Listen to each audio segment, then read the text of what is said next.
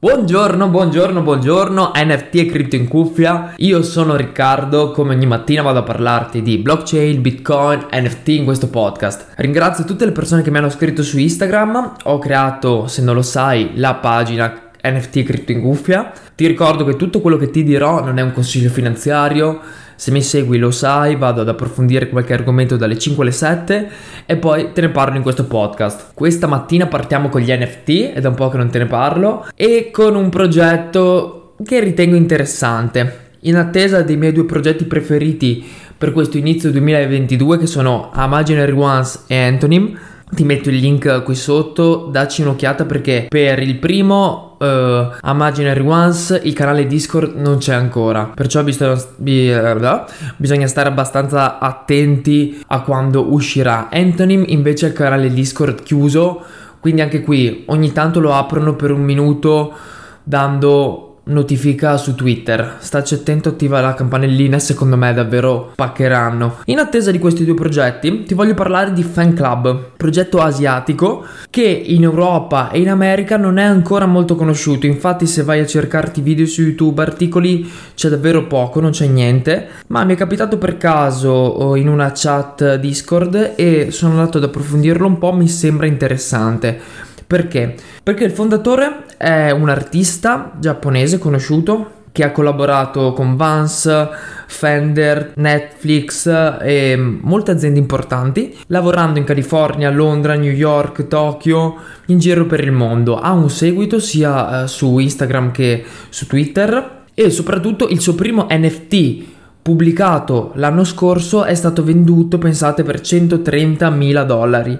Quindi ha una certa rilevanza in Asia. Oltre a questo viene supportato da VIP del mondo asiatico, ti dirò qualche nome probabilmente non li conoscerai, però valli a seguire su Instagram a cercarli. Ji Chao, Cavs, John Cornella, diversi personaggi che hanno molti seguaci sui social e questo fa sempre bene per um, il boost del progetto. Ti metto qui sotto il canale Discord così puoi entrare e vai a vedere i link ufficiali da lì se vuoi dare un'occhiata Twitter, sito.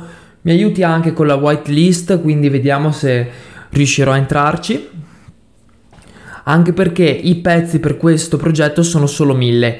Capisci che mille posti, mille posti in whitelist, anzi mille eh, NFT e solo 400 posti in whitelist con 130.000 persone è davvero difficile, però io lo terrei comunque d'occhio per la public sale. La cosa molto interessante vedendo la roadmap è che vogliono creare un ecosistema in cui i fan supportano i loro creatori con dei metaversi, dando um, dei benefici anche nel mondo fisico. Ci saranno tre drop da 1000 NFT ciascuno davvero oh, limitata come collezione e la prima sarà a inizio febbraio 2022. Non è un progetto conosciuto, non troverai molto in rete, però è appena uscito, quindi se vuoi entrare in whitelist c'è una possibilità, puoi impegnarti e potresti farcela.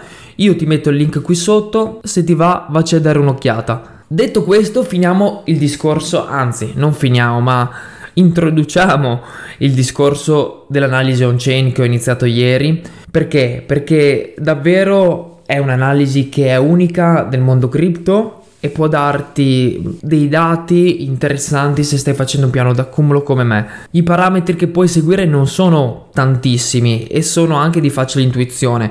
Stamattina ti parlerò di due indici semplici che io seguo quando vado a capire che percentuale mettere nel mio piano di accumulo, se accentuarla, se aumentarla oppure diminuirla e puoi vederli gratuitamente su Looking Into Bitcoin, un sito gratuito, ti metto il link qui sotto sia del sito che degli indicatori.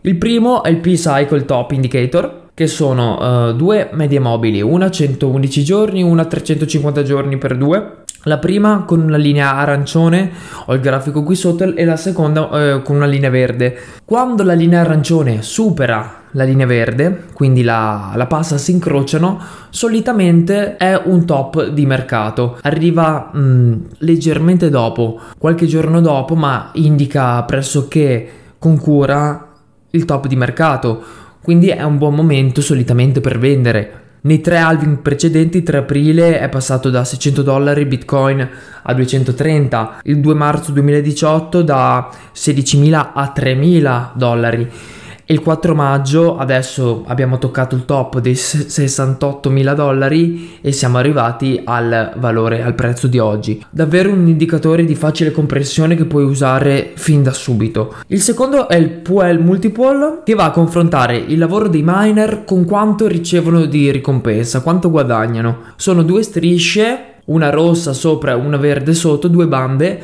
con un grafico rosso all'interno. Quando il grafico va nella parte bassa è un buon momento per accumulare bitcoin. Quando va nella banda rossa sopra è un buon momento per vendere. Attualmente siamo più vicini alla banda verde sotto, però ancora a metà, c'è ancora del margine di discesa. Quindi teniamolo d'occhio, ti farò sapere quando siamo nella banda verde così farai le tue valutazioni se vorrai accumulare bitcoin oppure no. Io per questa mattina ti saluto, da Riccardo Pesce, NFT e Cripto in cuffia, ci sentiamo domani sempre prima delle 7. Buona giornata!